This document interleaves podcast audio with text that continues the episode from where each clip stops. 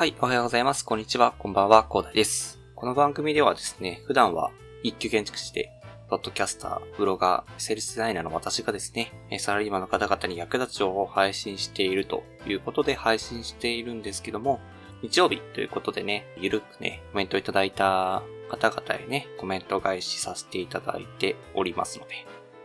まあ、こんな感じでね、あの、いつもと ビージーエム 変えてね、配信させていただいております。まあ、なんか、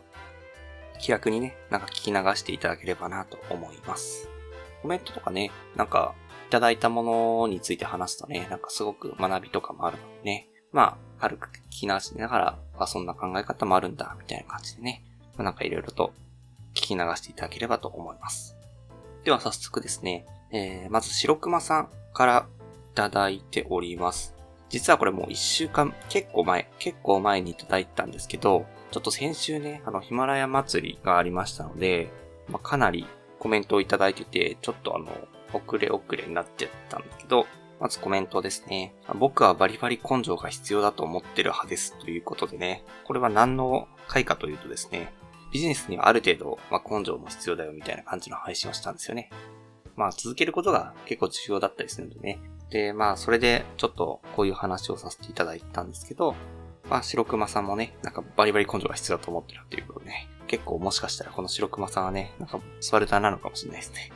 なんか、わかんないですけどね。えー、で、また次も白熊さんにコメントいただいてるんですけど、まあ、先週コメント返しさせていただいた、あの、配信に対してまたコメントいただいているというところなんですけど、スケンポさんは実はめちゃめちゃ真面目説ありますよね、ということでね。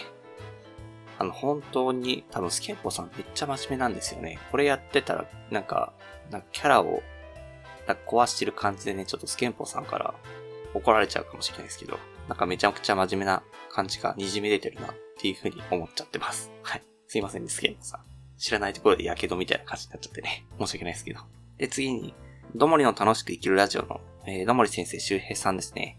まあ、これも同じコメント返しの回なんですけど、まあ、お ビージーエム 変わってる。スケンポさんと見た目とのギャップが激しいですよね、ということでね。またスケンポさんね、あの、見た目とのギャップがね、めちゃくちゃ激しいと。あの、みんなにバレてる感じがしますよね。いいですよね。あの、まあ、楽しい感じなんで、まあ、いいかなと思う。いいかなというか、まあ、すごいいいと思います。はい。あの、私がなんか言えたきりじゃないんですけどね。はい。そんな感じで聞いてます。はい。で、まあ、ビージーエム 変わってるということでね、なんか、先週ぐらいからコメント返し用のこの ビージーエム にさせていただいてます。なんかゆるっと切れ、なんか聞ければいいかなと思って、そんな感じで、えっと、ビージーエム 変えてます。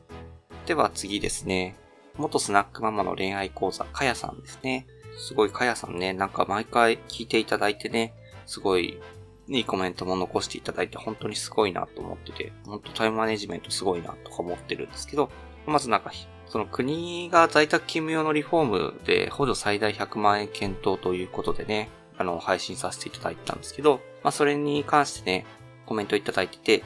すごい情報です。書斎欲しいです。今は寝室の角にデスクを置いてます。ってことでね、なんかいただいてますね。まあ、書斎ですね、結構ね、あるとね、なんか在宅勤務の時とか、作業する時とかすごい便利なんですよね。まあなんか、あればいいかなと思うんですけど、なかなかね、結構、もともとあんまり広くない家っていうのが多い日本なのでね、まあなかなか土地も狭いというところなのでね、まあなんか一室ね、なんか書斎っていう風な形で部屋を作るんじゃなくてもね、なんか兼用することでね、まあなんか便利になったりもするのでね、なんかも、もしこの補助金使うんであれば、なんかそんな感じでね、充実した空間を実現していただければなとちょっと思ってます。最大ひゃくまんえんということで、リノベーションの費用のさんぶんのいちなんでね、まあそこら辺もちょっと費用、自分の手出しの費用と兼ね合いをね、考えながらね、計画していただければなと思ってます。本当にコメントいつもありがとうございます。次はですね、大木社長の独り言ということでね、大木社長からいただいてますね。本場のリノベーションを体験した人のそのリノベーションは参考になるよということで、まあ配信させていただいてたんですけど、それについてのコメントでね、北側で柔らかい日、固定観念でマイナスに捉えてましたということでね、あの本当に大木社長の言う通りでですね、なかなか北側採光って結構マイナスに取られがちというか、まああの普通に何も考えずに計画した家だとねマイナスになってしまうんですけど、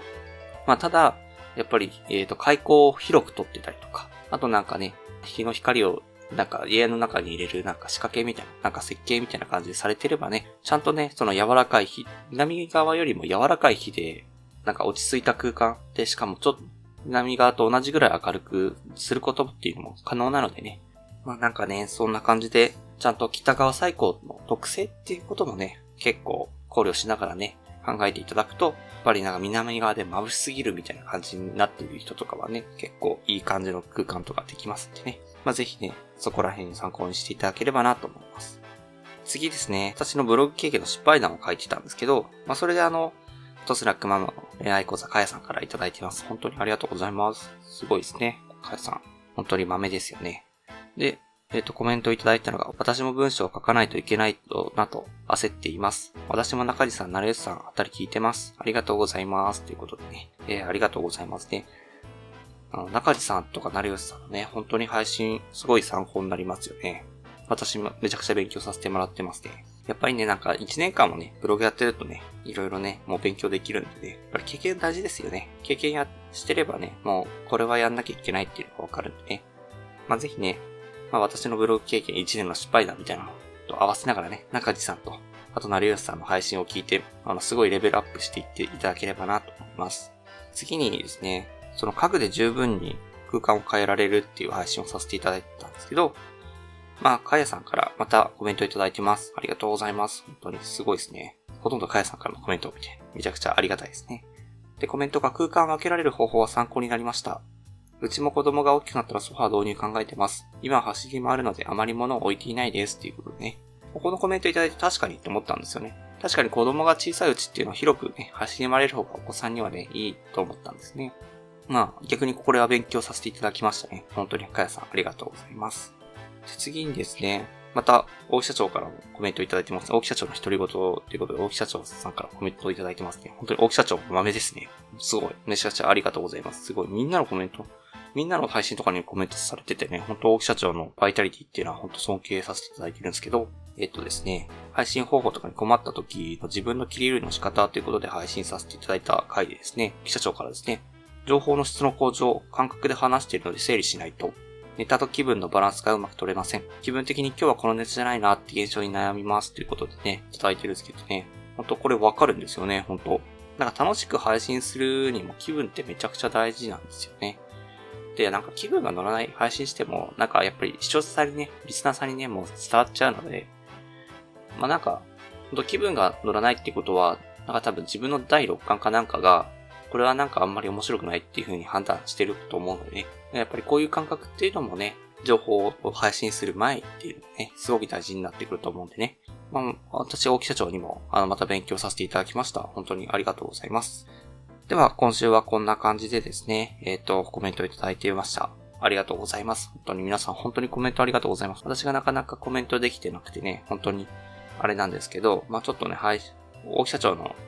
配信ね、あのコメントしなきゃなってちょっと今ふと思ってるんですけどね。もうちょっと今から聞きに行こうと思いますので、えー、よろしくお願いいたします。ではあの今回はこんな感じで終わりにしたいと思います。この番組ではですね、こんな感じでコメントを募集しております。Twitter の ディーエム でもいいですしね、こちらの配信のコメントに記載いただいてももちろん大丈夫ですので、ね、ぜひね、どしどしコメントいただければと思います。えっと楽しみに待ってます。では本日も最後までお付き合いいただきありがとうございました。本日も良い一日をお過ごしください。それでは。